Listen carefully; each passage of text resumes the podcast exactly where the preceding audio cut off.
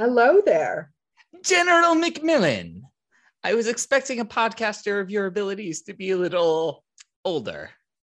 Hmm. Anders, you're shorter than I expected. No need to be so uncivilized. Anyway, I'm Anders. That's Colleen. Join us along with our co host Daniel and Flo for yet another Star Wars podcast because the internet can never have enough nerds talking about Star Wars.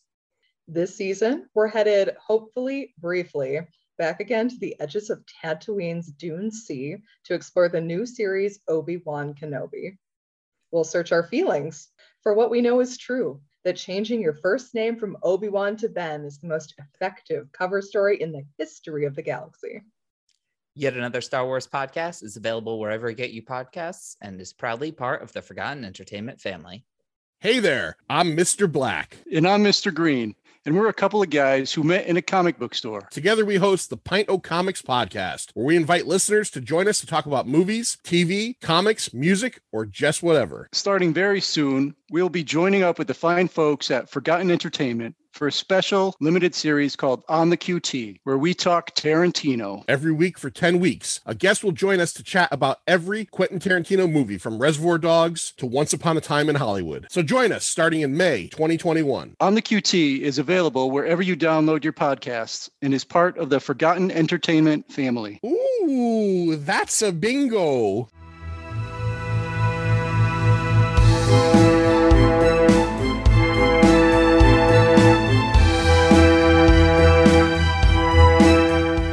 Welcome, nerdy knights at the well rounded table, to Bohemian Geek Studies, where we take extremely dorky dives into our favorite fandoms. I'm Lady Colleen McMillan, just down to town from Edinburgh.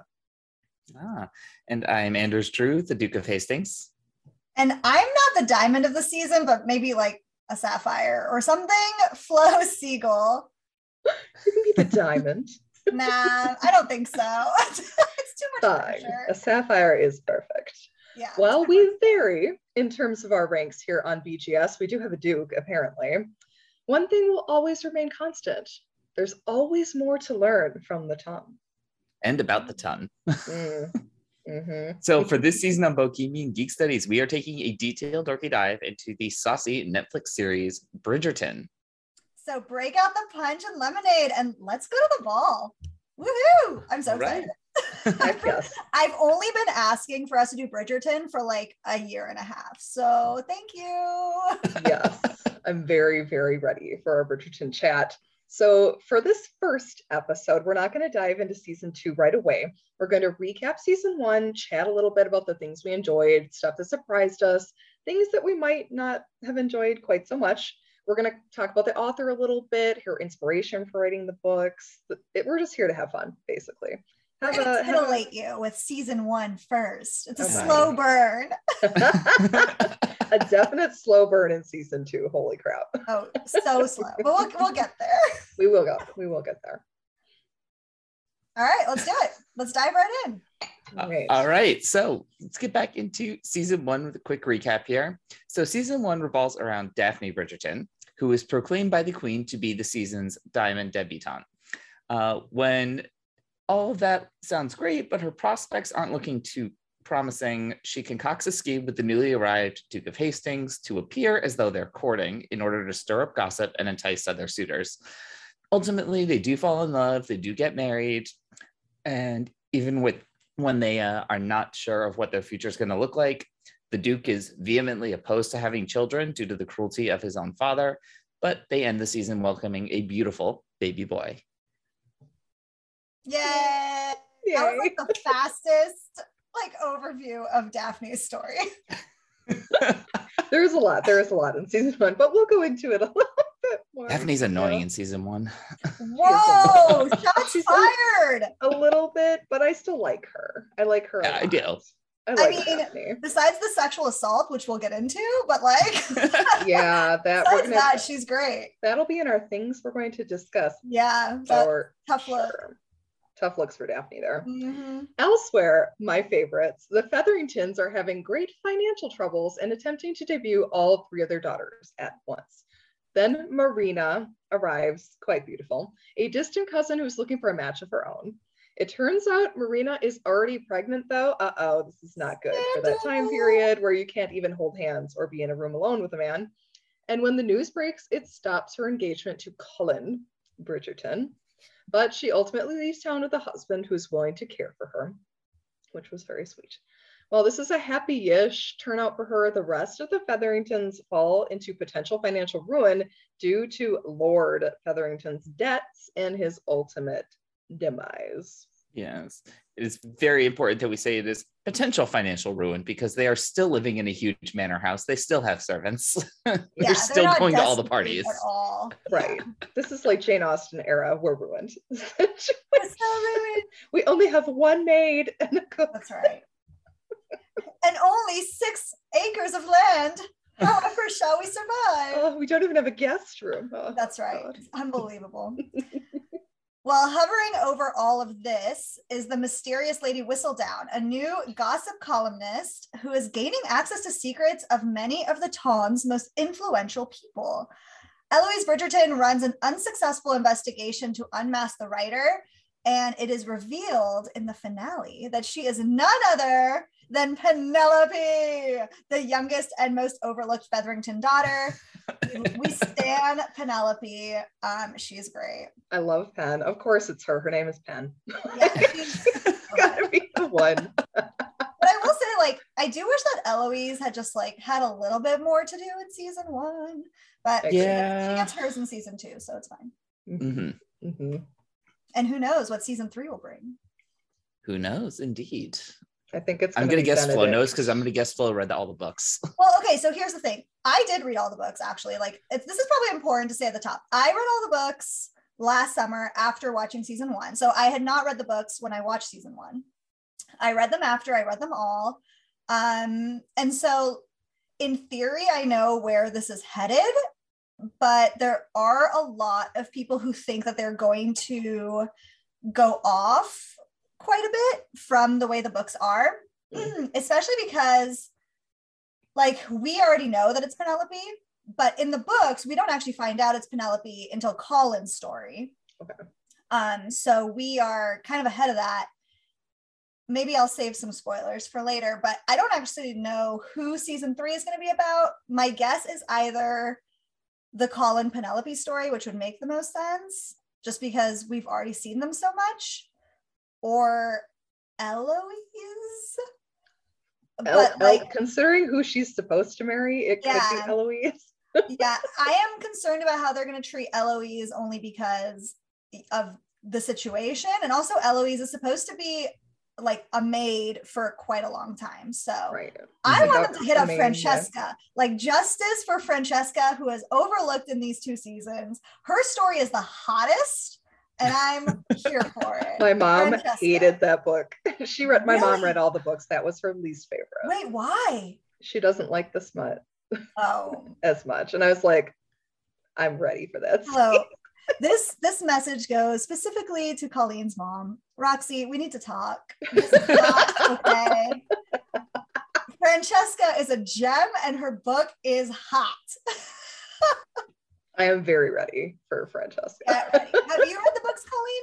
I have not read the books. Okay. I feel like I have because my mother told me everything Sure. about them and harped on season two about how it was different from the book. And I was like, Mom, you just need to watch because it's not going to be the same. not. Yeah, I mean, we'll definitely talk about the differences between the book and the show in next week's episode as we dive into season two. But I am super excited to compare and contrast. So, Same. Mhm. same. woo! All right. So one of the things we wanted to really ask ourselves here, why is Bridgerton so popular? Both seasons have been like the chart-topping Netflix release when they came out so far. I think they've both become Netflix's like most watched show ever uh, upon release. And I think the short answer for that is Shonda Rhimes.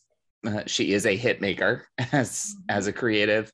Um, and I think you guys are going to get into some of the particular things about kind of what she brings to a show, but I think we do just need to remember when season one was released in the context of the world at that time. um, it was about nine months into the COVID 19 pandemic. It was Christmas time. It was our first COVID Christmas, I think. It was the best of times. It was the worst And we were just all absolutely desperate for something good, Mhm. something good in our lives. Something light. something fun, positive, light. You're right, Colleen. And the show drops on Christmas, and it's this like weird amalgamation of like everything that people love. It's that Downton Abbey, the Crown period drama, but it's got a lot of the more interpersonal workings of a network primetime soap. I personally, I don't watch any of Shonda's other shows, like the stuff that she made for ABC. They're just not my particular. They're not my particular taste, but this was just awesome and it was hilarious to boot like there were several like of the moment like quote unquote shows of the pandemic but i think it was this one and ted lasso were the two that just made us feel really really good at Yeah. very low points Yeah. I mean, Like, the disrespect that you are showing there, to but- Tiger King right now is shocking. yeah no see tiger king tiger king didn't make us feel good tiger That's king a- was watching a dumpster fire happen I mean, that makes me feel good. So yeah but only when i get to light the fire that's so fair. I was like, I had a good time. I had a great time. Give me all the Tiger King. like let me put this i'm not I'm watching tiger king season two I mean, I didn't I didn't watch season one. I don't like anything to do with animals getting hurt. I watched it's not- season one and two, so yeah. I, I, I couldn't do it. Anything where there's going to be an animal that gets in. No, I can't. Mm. I can't. So I mean, yeah, I, I do agree with you, Anders. We definitely needed this at this time. I actually had never seen Downton Abbey. So Mm. that was like not which is weird because it seems like it'd be like right up my alley. I d- I did watch most of The Crown while I was on maternity leave. My big like historical drama was The Tudors. So i love the Tudors Man, Yeah. love the Tudors. Um, obviously, we've done Outlander. If you have not heard us talk about Outlander, please go back into our Outlander pods here on Bohemian Geek Studies. And so I actually like wasn't going to watch this. I was just like, eh, like whatever. Like I didn't know anything about the books. I didn't know anything about it. And then people started talking about it and they were like, it's so hot. And like that's the only way to get me into anything is smut. So the short answer why this show was popular is because smut, smut, smut. Jean Rene Page's ass, him licking a spoon. We'll talk about that later. That's a big thing between me and Anders. Um, it's a big deal. But like this show, and I'll also talk more about this later when I talk about the Bridgerton experience, is the epitome of catering to the female gaze. And I am here for it. So I think that's why it was so popular. It just felt so good and it was hot. All of it. So hot. I definitely agree. It is very female gaze. but that's fine because we we haven't had very much of that. That's So right. we're, we are very much here for this. And I think it's enjoyable for guys too. Yeah. Mhm. It's like it's light and it's fun. And like Andrew said, it is freaking hilarious. It is very It is funny. So funny. The sarcasm is just epic. I love Yeah. it. I love it. My ideas for this people love costume dramas. I mean, come on, especially women. If you want an audience, just tell the ladies it'll be like Jane Austen with like a twist in there. Throw in some hot people, add in some forbidden romance, and you basically have a hit. Like people are gonna watch this. they, they just will, especially forbidden romance with hot people. We're gonna watch it. Uh, it seems a little silly and trite at times. Believing in romance and true love has always been like a staple, though, of people's tastes in shows and movies. Romantic comedies, they do well because they follow a formula. Mhm. They follow the will they, won't they? Oh no, there's a spat. Some they're never gonna get together. Oh no, they are gonna get together. Believe me, because this is a romantic comedy. It's that time-honored theme of love conquers all, and I'm pretty sure that that's gonna happen for every season of the show because it's about people falling in love. Plus, the inclusivity of the cast was Yeah. such a Yeah. smart decision. Because my, I, I think this is right, Flo In the books, they're all like white people, basically, Yeah. not it's- like diverse. at really. times it's like a little bit unclear, Mm. like their race, but you certainly assume that they're white. Like there's nothing to say that they're not white. Right, but it's not quite as like forward No. as the show has it be, which I really enjoy. Yeah. um it makes it unique having people of color in prominent roles especially the queen like Yes. yeah. That was a big deal. Give it to me. I love it. And of course, Julie Andrews. You hear her voiceover and you're like, sold. I'm in. And she is the voice of Lady Whistledown. So kind of like having her and Pen be the same person is really fun. I, I just love it. It's fun. And we needed some fun. Yeah, I was gonna say, like, to add to, well, to kind of connect both of your points, like, so many people were unable to date during the pandemic. And so, like, having this, like, little injection of romance was so lovely. it was just great. It's the same audience that was also checking out Love is Blind. Oof. I mean, you mean me? Yes, that's correct. I also Married did at first watch sight, me, also me. Uh, that circle show, yes, it was I. I did watch The Circle with you. The, the circle was so Good good. catch, The Okay. 90 Yeah, Day yeah. Fiance, let's go. Yes. but Are you currently on Is It. Cake? I have seen some of Is It Cake. Okay, this is like a tangent. Who's the guy who hosts that's on SNL? I don't Whatever. know. It doesn't Which matter. The guy Oh, who is it Mikey Day? Cake, I don't, uh maybe. Any anyways, I really like him on SNL, but he is god awful as the host of the show. Like No. it is beyond cringe. And then like every time he makes a joke, the like contestants clearly are forced to laugh, and it's like this is not good. No. So, anyways, I, I I'm really struggling to watch as a cake. That was my that was my two we don't struggle, yeah. We don't we don't struggle to watch this show. No, not Whatsoever. This one. This one I had to like stop myself from binging the entire thing. for season once. two. Both one Oh. and two. Because my One mom wants to watch did. it with me. So then I have to Um, I can't binge the whole thing at once because she would fall asleep. All right, next we're going to talk about the author and the books. What might come next?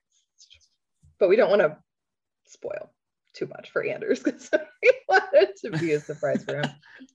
All right, so Eh, yeah, Anders, I'm okay with we can spoiler. I'm okay with spoilers. well, I mean, and again, like we don't know how the show is going to take any sort of right turns. Right. So, Yeah. like what happened in the book might be completely different. Mhm, It could be, especially certain character. yeah i think it's fine like we we did give a spoiler warning so spoiler warning if you want to read the books first go to your local public library head to libby get the Mhm. books on your kindle Mhm. um, and enjoy them they're really great because Gregory and Hyacinth are going to have love stories. So I'm guessing they're going to be later if they want the same actors to play them. i mean i doubt that will happen but maybe They might have to be recast yeah because yeah, they're they're gonna want to keep this show going because Netflix needs all the help it can get right now. Snap, snap. All right. Yeah, but that's the thing that that's why they'll probably cut it off. Like one of the reasons they cut off shows at like seasons three and four is because usually that's when you have to give everyone a raise. Mm, that's That's when you have to That is fair. renegotiate although contracts. if Sean if Shonda's in charge, she might take the show somewhere else too. Mhm. i just don't think they're gonna be able to sustain seven seasons of this Mhm. No, it's an expensive show. It's got to be. yeah and it's also like gregory and hyacinth like it's kind of whatever like if they cut gregory and hyacinth like i'm okay Right. But if you they could- touch, if you touch one hair on Francesca's head, I will sue. Her beautiful brown haired head, which Daphne is supposed to have brown hair also. Yeah, well, they're all supposed to look very similar. Yes, which is true of the guys. Oh my God. I can, some days I'm like, Benedict, Anthony, which one are you? Colin, I can just tell. Yes, that was a common problem. My mom has no idea. One of them will come on screen. She's like, which one is that? And I'm like, does he look happy? It's Benedict. Does he look broody? It's Does he look like a frat boy? It's Colin. yes. yes. Yep. With those like cherubic cheeks and the the s- narrower eyes. I'm like, oh, Yep. Colin. Poor sweet idiot Colin. All right, so next we're on to Julia Quinn. She is the author of these books. While her books may be about courtly drama, I really liked this quote. She said that portraying a healthy relationship in literature is most revolutionary thing you can do, Mhm. especially nowadays when a lot of people are looking more for like Gillian Flynn or domestic dramas, Colleen Hoover, authors like that. They want something more like, oh, the husband and the wife are murderers and they're going to murder each other and we're not sure when it's going to happen. I mean, not me reading only like mafia reverse harems. Hey, you do you, my girl. You do Girl, I you. always do. But yeah, I mean, that's very different. We're Mhm. not into that quite as much. And yeah, these have like the drama leading into the relationship. But from um, from what my mom has said, their relationships once they get married are pretty like they go well. It in season two, Daphne and the Duke seem to be doing great. Oh yeah, well they're Like- doing great because he's not there. Yeah. My poor baby. I wish that he were there. Ugh, I love him. Okay, Julia Quinn, she was a Harvard College graduate. She almost became a doctor. she kind of was heading into graduation, was like, I don't really know what I want to do with my life. Like finding a job seems really hard. Like, I went to Harvard, I'm sure it's going to be super hard. She decided to give writing a try. So she wrote books and kept putting off med- medical school, like being like, eh, next year I'll apply, next year I'll apply. But she finally abandoned it when she got into like there was a bidding war for her books. So she's like yeah i think i'm going to do this instead. Totally fine. She became a full-time author. I love it. I love it. I'm Smart. Isn't that just the dream? that is my dream. I wish that would happen for me. Ooh, someday. Someday everyone. Hey, i the just need Falls to ha- write The Falls needs to get a Netflix adaptation. Hmm. I would love for her to get a Netflix adaptation. That would be so good. I already know who I would cast too. Oh, I know, right? It's like, ooh, I, mhm, yes. definitely.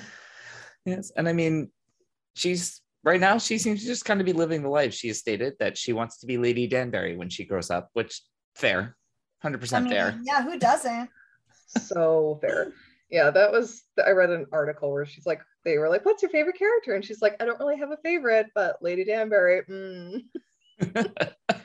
like, I agree. If I could strut around in those costumes with like a cane and just be badass, She freaking wields that cane. she does. She's like Lucius Malfoy. I was about to say that. I'm so sorry, Flo. Oh my god, that's so use- funny. Still your Jason Isaacs thunder. How dare you? Like that thing, that thing is swinging as she's moving. Yeah, she Mhm. is really bringing the heat with it. People got So- While she was surprised that the show took off like it did, Julia always thought that there would be an audience for the show. Obviously, she Mhm. was right. Um, Mhm. Since it was being developed by Shonda Rhimes and Regency era romance stories usually did well, Julia thought it would be well received, but she had no idea how famous her series would become. And it was tough for people to get books for a while. Like, I had to buy the first couple because they were unavailable at my public library for like, it was like a 14 week wait or something preposterous. So I bought Daphne's story, which is the Duke and I. Mhm. Um, and then I think I had to buy Anthony's as well, um, which is the Viscount Who Loved Me, which is season two. But then I think the rest of them I was able to finally get through the public library. But it was tough out there. It was a jungle. Mhm. And there are books, like we said, for each Bridgerton kid and how they experience and find love. So we are expecting a couple more seasons of Bridgerton. Again, I don't think they're going to go the full seven. no, No, can I, see d- them I doubt they're going to go seven. The issue with condensing, though, is like, unless It would be really tough. they just they don't take place like in the same place like you can't condense francesca with anybody really because like the characters are completely different you could condense eloise's with somebody maybe colin Colin's, maybe. yeah maybe colin and pen and then i guess you could do hyacinth and gregory together because they're pretty close in age but hmm like I, I honestly i don't know And that And would then, be what fine. about benedict like benedict's is benedict's is weird Benedict Benedict got in some theory is coming on. next, isn't it? So If they in follow the theory, books. if they're Yeah. going in order, Benedict should be going next. I do not think Benedict is going next. There has been like, well, I mean, he could. Benedict's story is a little bit like Out of the loop, kind of. Benedict's story is basically Cinderella. Hmm. And like, I don't know that that would be super well received on its own. Um, yeah, Uh, I don't think that we've seen that side of Benedict at all. And honestly, like when I first saw season one, I thought Benedict was gay. Like, did anybody else think that? Because I really Yeah. thought he was gay. yeah. Okay, and so maybe that's, they'll maybe they'll go that's that zero direction. percent in the book. Yeah. So I don't know what they're going to be doing with Benedict's story, but I'm here for it. I hope it's like super hot gay sex. So That would be amazing. I love Benedict. I think he is cute and he's funny Yeah. and he's so supportive of his siblings. Like, well, you know, there's the heir and there's the spare, and he's like the spare, but he just embraces his life. Mhm. And Yeah, he does. His, his story was okay. It was Mhm. very predictable. Um, it was probably my least favorite. Um, maybe his and Hyacinth were my least favorite. That's so funny. I think those are my mom's too. Really? Oh my gosh, how funny. Yeah, no. But yeah. No, if I were to guess, just based on like show construction and how they've set up the characters currently, I would think we could get his, we could get Colin and Pen, Mhm, and we could get Eloise, mhm. and then they would cut it. They would cut it off there. And if they do that over the course of two seasons, like they condense one or they overlap a little bit, that's where they would go. Because at that point, at this point, those are the characters that we actually like know. Right. the the, Yeah. the younger kids we just Yeah. don't know yet they would have to also develop those them as like fully fleshed out characters Because I I know, I totally think- forgot Francesca was there in the first season. They never And the even mentioned season. Francesca. It's honestly, it's shameful. To be Yeah. fair, at that time, like Francesca would have been She's at school, I think. she would have been at school and then like she kind of gets married off sc- like off page Mm. Um and then her hus- spoiler her husband dies and she marries somebody else in a very hot way um i mean i think Yeah, she's a very young widow. She is yes poor thing um there's no doubt we're going to get colin and pen no doubt for sure we're have gonna do. Colin and Pen. and then i do think we are going to get eloise how we get it i don't know That'll be interesting. yeah Oh, see i don't i also don't talk want that because now? actually i want talk about i want eloise to end up happily unmarried with like a couple of side pieces for when she has to get some energy out that would be like- amazing. That would have been incredible. She does wait a long time to get married. I think she's mm-hmm. like 28 when she gets married. ancient. Yeah, she's an old maid. The person she marries will probably shock. Well, the person she marries, we have been introduced to. Yeah, we already know the person that she marries. Do you have a guess, Anders? eloise who could she marry It kind of makes sense when I think about it, especially his scenes from this season. Honestly, it's like the most minor character. Yeah, very minor. it's a minor character uh, Oh my god, I'm so I, I can't this like- i oh can't my think i can't think i can't think of it i can't think of anybody off the top of my head no. Do you want us to just tell you? Uh, Or do you want us to save it? That one's kind of a big one. It is yeah, a- save it till after we save it till after Okay. we record. So we will save end up on it. So if you have not read Eloise's book, go read it before you get to the end of BGS coverage of Bridgerton. okay. Okay. Oh, yeah. Next up. All right, next up. So one of the biggest things that they did with this show on Netflix, the soundtrack. Oh my god. They have good. this habit. They take pop songs, but they have them played by the full orchestra or like the, the string quartets, and it's this very classical piece. I what I don't listen to a ton of music, so I wasn't really as familiar with a lot of the tracks in season one that I was with season two. Same. Um, but like I did, I did. I think it was "Thank You Next" is the one that I uh, that that clued me into this is what is going on. Mhm. Mhm. I love that Um, they did and it's a really cool piece of the Bridgerton puzzle. It's a really, really cool concept. So they did in season one, Ariana Grande's Thank You Next, Taylor Swift, Wildest Dreams, Billie Eilish, Bad Guy. Um, those last two, I literally don't think I've heard the the modern versions before. So Sorry. Wildest Sorry, what?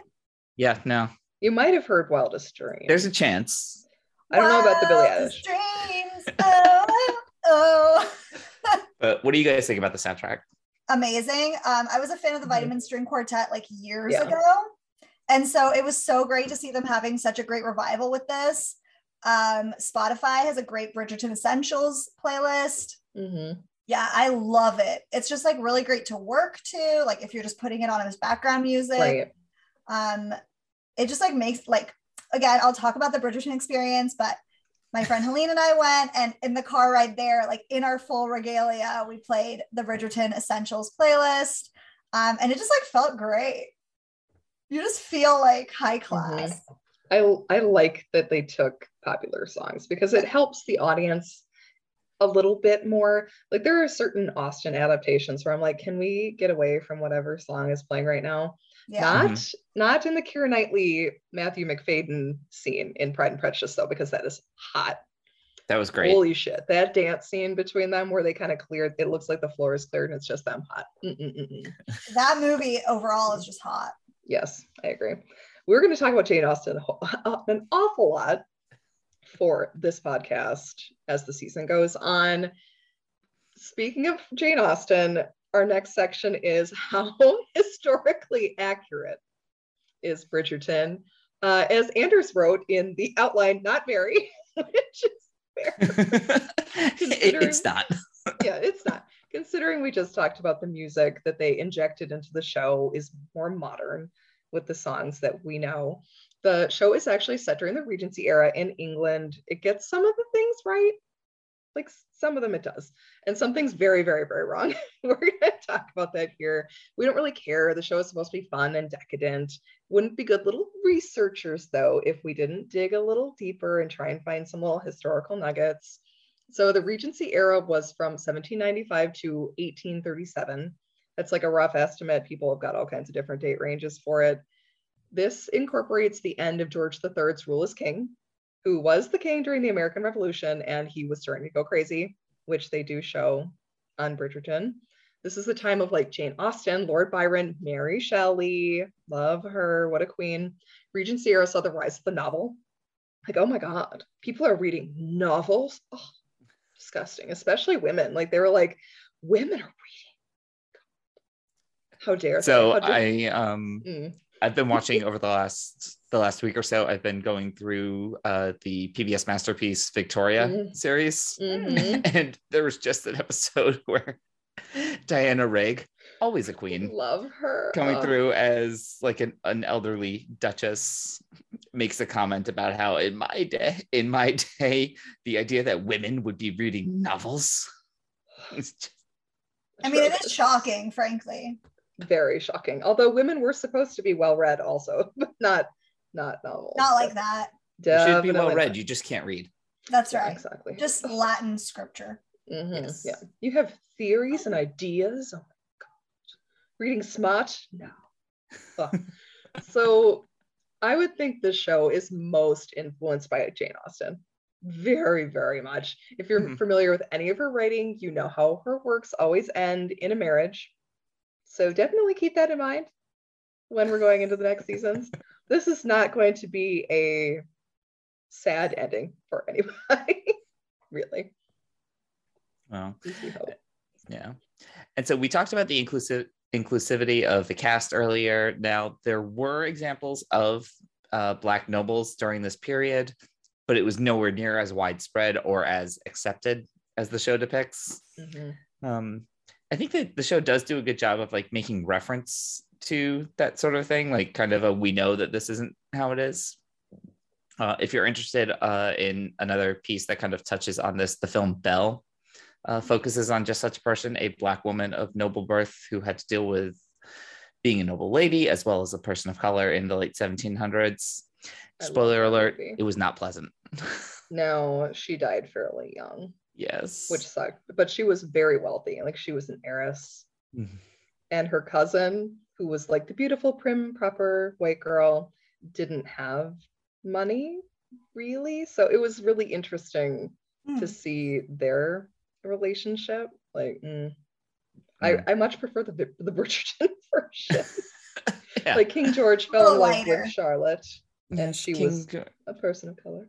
Yes. Well, as far as so as far as they're concerned, I think the show it does do a good job of referring to George III and how they depict him as Mhm. this like we we just feel for Yeah. these two. Um, so so King. George III had several bouts uh, with mental health issues. Um, at various points during this period, Queen Charlotte was his guardian, his regent, something she and the Prince of Wales fought for control of in 1789. Um, and ultimately led to an estrangement. And I think they finally did manage to reconcile between the two of them. Mhm. And fi- at the end, his kind of estranged wife, like she was just in a bad mood most of the time, it didn't really go out in public anymore. And she flat out refused to see the king alone by the end because it was that freaky, that scary for her. Mhm. and just painful. Like, Yeah. you actually liked your husband and then that happened, especially back then when it was basically like marriage of convenience and Right. alliances. Opportunity. Yeah. Yeah. Right. It's just so sad. Well, on a lighter note, let's talk Mm. about bonnets. Oh no. yeah. So all these women with just like their hair out is shocking. They would have been wearing bonnets outside of their homes. Um, it's just crazy. They're so immodest. Um, and also Their hat game is on point. Yeah. it is on point. It When is- they are wearing hats. it looks great. But yeah, I mean, we're seeing a lot more skin and like beautifully coiffed hair than we should be. So, Mhm. um, also letting the hems down on gowns was a real thing at the modiste. So when Mrs. Bridgerton tells Eloise it's time to let her hems down, that signals to the eligible men of the ton that she is single and ready to mingle because you know she's no longer a child. She can't be showing off those extremely sexual ankles. Mhm. And your Mm. hair has to go up. It can't That's be like right. long and flowing anymore. which I guess like we do see a little bit of with Eloise, but it's still like down a lot of the time. Mhm. Uh, speaking of the hair, the dresses. All right, so let's talk about who we think the best fit. Who's got the best costumes for season one? I'm giving it up to Lady Danbury's collars. Those things look fucking awesome. There's just something like it looks like something that we would see in like kind of like a, a Disney fairy tale type thing on some kind of a queen, just the high collar coming up off the shoulders. Yeah, kind of Dracula-ish Oh. too. Like she makes it work. Yeah. Oh, she and I gotta say, I think, yeah. and her top hats. I And the top hats. And then you Danbury's and then you just uh top it off with the cane. the cane is such a signature thing. the cane is out of control. I'm here for it. You know who else is out of control? Lady Featherington. Holy crap. I love her. I love her. You guys, she's a disaster, but I love her. Every one of her looks slap, like insanity. She has no time for those dresses that are like the empire waist with the straight across your boobage. No, she is showing her curves. She is Mhm. showing her cleavage. She's like, I'm married and I'm still hot. So everybody gonna see it. I love it. My favorite look of hers though is the purple and gold from the garden party. Holy Mhm. shit, she looks so good. And she's got the golden gloves that go like all the way up to the elbow. So she's still like a little bit modest, but she's letting that hourglass figure pop. Like, yeah, girl, get it. All the younger girls are like in the straight cut dresses with the empire waist, and she's like, no. She's tacky no. as fuck, but she owns it. I'm here She for is it. tacky as fuck. I love it. So right, many Flo, like the over the top fit? jewels. Um, I am a big fan. I'm gonna I'm gonna do two. I'm a big fan of the tiaras. First of all, I think everybody, obviously, everybody should have a tiara all the time. So all the like headpieces, I was super super into. Um, Marina's like flowers in her hair were absolutely gorgeous throughout the entire season. I love those. But I think my winner has to be the Duke of Hastings pants. Um, sir, Woo, they had the hardest job of the whole season. sir. Uh, I I think I like passed out at like numerous intervals. I yeah, I had to rewind many times. This is probably a good time to talk about that spoon scene. Um, so I still don't know what it is. hilarious. I can't. So, if you don't know what we're talking about, there is a scene where the Duke takes Daphne out. They're like at a tea shop, and the man sticks the spoon in his mouth Like- and like. I mean, I wish I had a spoon right now to Like, like oh replicate it for all of you watching on YouTube. But he just like slowly licks it and like puts it, whatever, puts it in his mouth. And I was like, I texted the group. I was like, team, like the spoon. And Andrew's like, what the fuck are you What talking about. Flo? Like, what? What are I you? even guess I haven't about? gotten there yet. And then it turns out it was like three episodes beforehand. And I was just like, Mhm. I didn't notice. I was embarrassed for you. I was more like made Daphne. I was like this too. Like I rewound it like six times.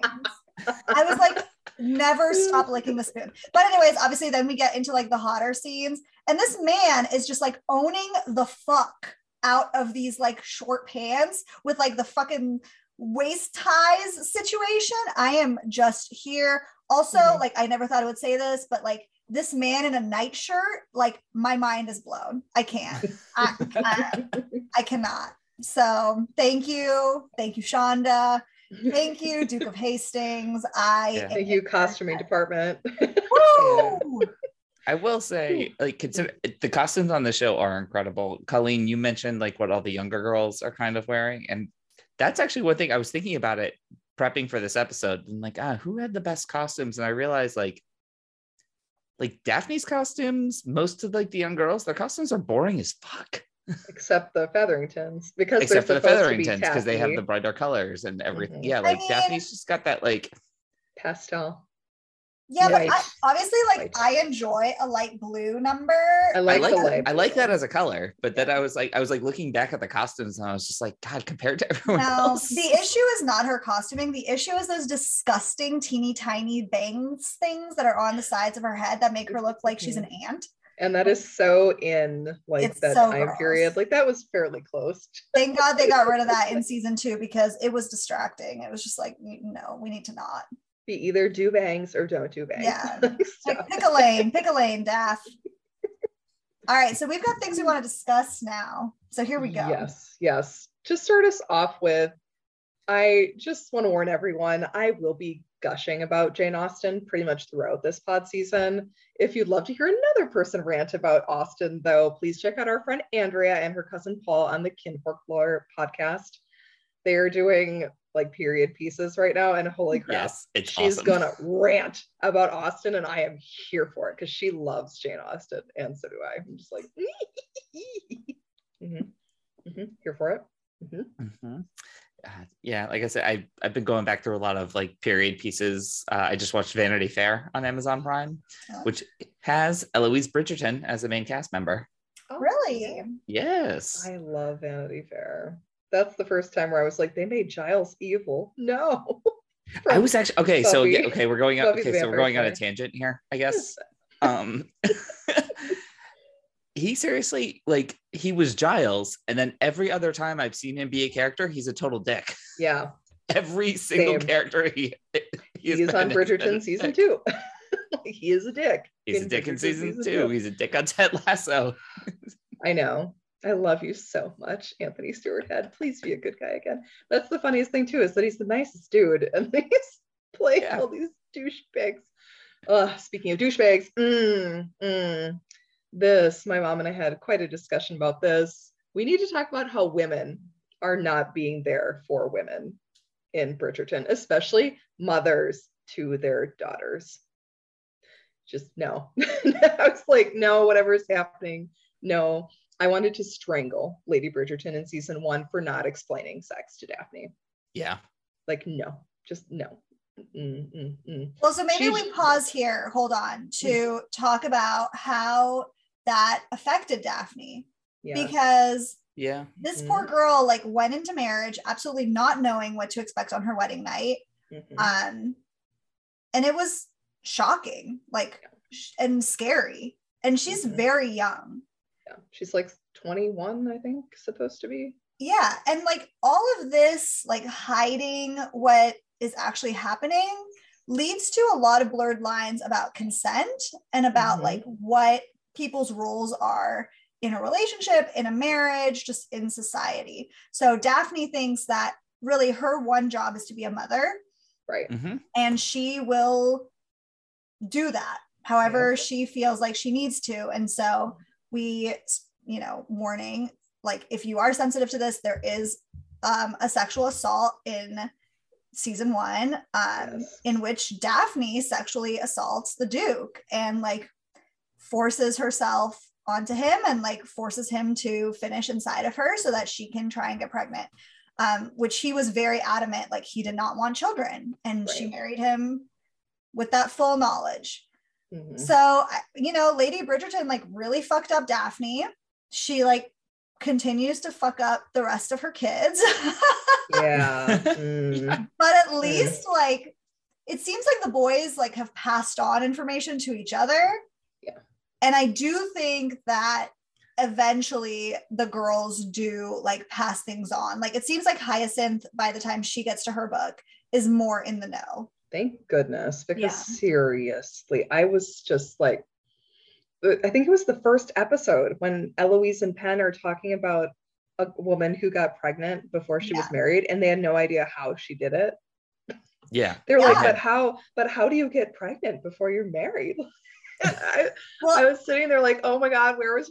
There's no sex ed. well, I and mean, there watching isn't Lady really now. Bridgerton just like fumble through it with Daphne was like mind boggling. Like my The four year old knows more than like Daphne leave the did. metaphors behind. Like it's not flowering Yeah. a bush or whatever. Like It was No. crazy. It's like this doesn't even make sense. Like she wouldn't even like know like what a penis even like is. I mean, maybe Right. like she's seen her brothers, but like how would you like, ever coming at you. that that's just- going inside of you?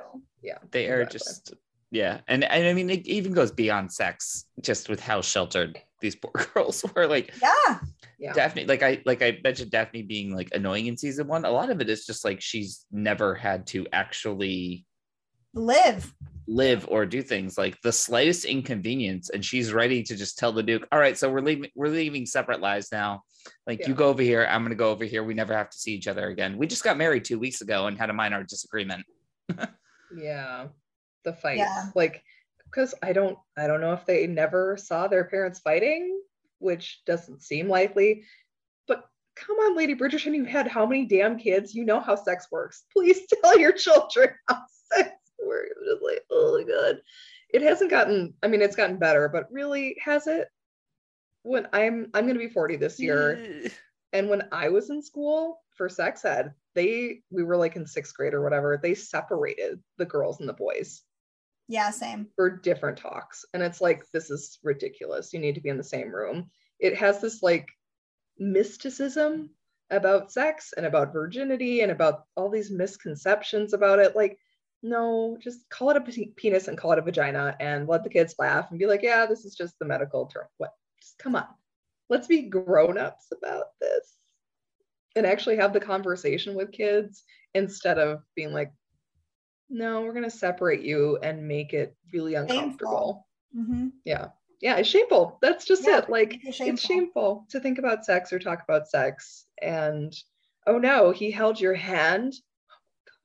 You must be Yeah, I married mean- now. let's be married right now Hmm, I think Gen Z is like so much better off than we were. Um, so Mhm. I'm 31 and we were split for like period talks. Yeah. Um, we were the boys can't handle it. yeah, the boys could not handle periods, obviously. Mm. Um, we were put together like in eighth grade or something for Health class. health and then we were definitely together in ninth grade and we had somebody from I, I grew up in california we had somebody from planned parenthood come and do a two week stint where we like learned how to put Seriously? condoms on yeah We it was didn't get really that. great We did not get it was really really great but at the same time like it was still shameful. Like we still didn't talk about it. I remember the first time i had sex like i was so embarrassed to go buy condoms. Like i thought i would just like collapse into a puddle on the floor. We were given the um mean girls sex ed talk like you will get don't have sex standing up. Don't have sex you will get chlamydia. You will And die. die. You will get pregnant and you will die. Like, oh well, this is like a funny tidbit, but in eighth grade, I was at a sleepover and I decided to look up oral sex in the dictionary because I was convinced that I had been having oral sex with my friends by talking about sex because I thought it was just like talking about sex because it was oral. And yeah, so, anyways, that's how much the system failed me. The system has failed us all. Let's yeah. So, you I are of a certain age. let's do better. It's not shameful. I still find myself like hiding a tampon in my sleeve when I like go to the bathroom at school. Like Yeah. because heaven forbid that like people know that I have a period. It's just crazy. Mm-hmm. Um, but yeah, let's do better. Let's be better. It's not shameful, and we need to we need to do better by our kids for sure. yes. And let's not out our pregnant cousins. Let's not. Let's let's not out our pregnant cousins because we want to marry the one that they're engaged to Yeah, let's Yeah. pen real tough look. We're gonna have a lot of talk about Pen for Yeah. our season two coverage. yeah Mhm. Mm. Anything else you two kind of want to talk about? Yes. I Okay. it. So I want to talk very briefly because I could go on for a long time just about the Bridgerton experience, which is put Mm. on by Netflix. Um, so it is called The Queen's Ball, and it is the Queen's Ball, a Bridgerton experience. There's a colon in there. Um, it's put on by Shondaland and Netflix and Fever. It's currently in Chicago, LA, Montreal, and Washington, DC. I went to the one in LA because obviously that is where I live. Um, I think it's like 60-ish dollars a ticket. There is a VIP experience, which I did not do, where I think you get like um, early access and I think you get like seats um, for something, which I don't care. I didn't need seats for anything. Um, it's an hour and a half experience. Um, ours was at the Biltmore LA, which is a really nice hotel. Um, and so basically, like what happens is you show up in like your finery. Um, I will post a picture at the end of this video just so you guys can see what I wore. Actually, I made a TikTok. I'll link my TikTok in the Mm. comments. That way I'll get some hits too because you're girl. um, so it was really fun. We there is alcohol. Um, there are also soft drinks. Very expensive, so I recommend you do not get thirsty. A water bottle was seven dollars. Um, there's a lot. Oh my god, that's ridiculous. yeah, it was ridiculous. Hide it in your Uh, bustle. Jeez. Yeah, just figure out a different way. Um, you can bring in bags. So if you're wondering, you can do that. Um, definitely bring in your camera. There's lots of photo ops. There is a Modiste where you can buy Bridgerton items like, you know, like Bridgerton t-shirts or whatever, um, but also things like tiaras, um, jewelry, things that you might want to wear to the ball. And Queen Charlotte is there. You get to go and curtsy to the Queen and her lady in waiting. Um, and actually, my friend Helene, or our friend Helene, but I went with Helene, got picked first to greet the Queen, and it was very exciting. Um, they also do this cool thing where they take a picture of you and then it becomes like a portrait. And so if you do that, there's like different um, digital frames all over. And so like different portraits get put all around as decoration, which is really cool. Um, there are incredible performances. Like some guy is clearly playing Anthony and some girl is clearly playing Kate. Um, and they do like these kind of like risque Regency era dancing. Like at, at one point, I The, got a the one video. where they where they have to do their Do they flips. just stand that. still and like stare into each other's eyes? yes, they do a lot of staring into each other's eyes, but at one point he like took off her glove, and I was just like, "This is they're gonna have sex on the Yeah. stage." And Yeah. then so I took a video of this, and in the video, there's a part where he takes off his own glove, and you can hear me in the background going, "If he takes off his glove, I'm gonna come right here." so it was like that kind of thing where it like it wasn't like they were like freaking on top of each other, but um yeah, it was like hotter. very, It's hotter. it was hotter. It was very subtle. Again, like very female gaze, like centered. There was a whole dance where like these silks came down from the ceiling and they like did this like dance, like hiding in the silks. Um, it was amazing. And then they led us in some like line dances, like Regency era style line dances, which is really fun. Um, there are like actors throughout that are interacting with you. And then at the end of the night, they put on some like extremely millennial tracks, like LMFAO, Beyonce situation, just so that you can like get out and dance. They do pick a diamond of the evening. Um, I was not the diamond, hence my intro. That's some Um, bullshit. it is some bullshit, but that's okay. Um, it was super, super fun. Uh, Like it was probably, I'd say 85% girls. Um, and that it was kind of great. Like, I don't think I've been to an event where I was like, you know what, like I don't need to impress any dudes. Like, right. I'm This just gonna party with night. these Regency girls in their prom dresses. Um, in terms of attire, people went from like Vegas, like hoochie going out dresses to like paid $500 for like an Etsy made Regency gown. hmm I went somewhere in the middle. Um, Your dress was so so Thank sick. you. Thank you. You're so yeah, sweet. it was My- pretty awesome. Thanks, team. My dress is from Macy's. It is a prom dress. And here is the tip it had pockets. So it was great. Yeah. um, fabulous. Mhm. You can wear a long dress, short dress. There were all kinds. Um, and you do get a copy of that night's Lady Whistledown um, when you enter. And there's actually like all these clues around. I didn't do that because hour and a half goes by really, really fast. Yeah. Um, but if you want to do that, it's like murder mystery kind of situation. And yeah, I mean, that was pretty much the Bridgerton experience. So if you get a chance to go, if you're in Chicago, LA, DC, or if you're in Canada near Montreal, um, then you can go. And it's really, really fun. Sounds so cool. Yeah, it was really cool. I I can't lie. It was great. If there was a real Austenland, the Keri Russell movie, I would go. I so much. Anders, anything else? Go with you wanted if Keri? Russell's there. Oh yeah. We're gonna fight over her. Like, girl, I just want to talk about your hair. All right, guys. Well, I think that is where we're going to leave it for today. Thank you for being with us and come back next time for more shenanigans with the BGS ton as we get into the first two episodes of Bridgerton season two. the Until slowest then- burn ever Oh, imaginable. this burn was like I burned for you all the burning. Slowly. So much burning. very slowly. But until then, you can find us on YouTube or um, follow us wherever you're getting your podcast. No matter where you're doing it, just hit that follow button and give us one of those five star reviews. Check out our website, bohemiangeekstudies.com, where you can watch all of our episodes, enjoy Colleen's Book Corner, where she reviews Star Wars literature, and reach out to us through email and social media. You can find us also over on the Yet Another Star Wars podcast feed, where we go through Star Wars movies and shows and are gearing up for the new release of Kenobi coming at the end of May. Uh, and as always, keep telling other nerdy knights to join us. It really does help. Until the next time, kinks up, hems down, and keep those episodes streaming. Let's go. Bye, everybody. Bye. Bye.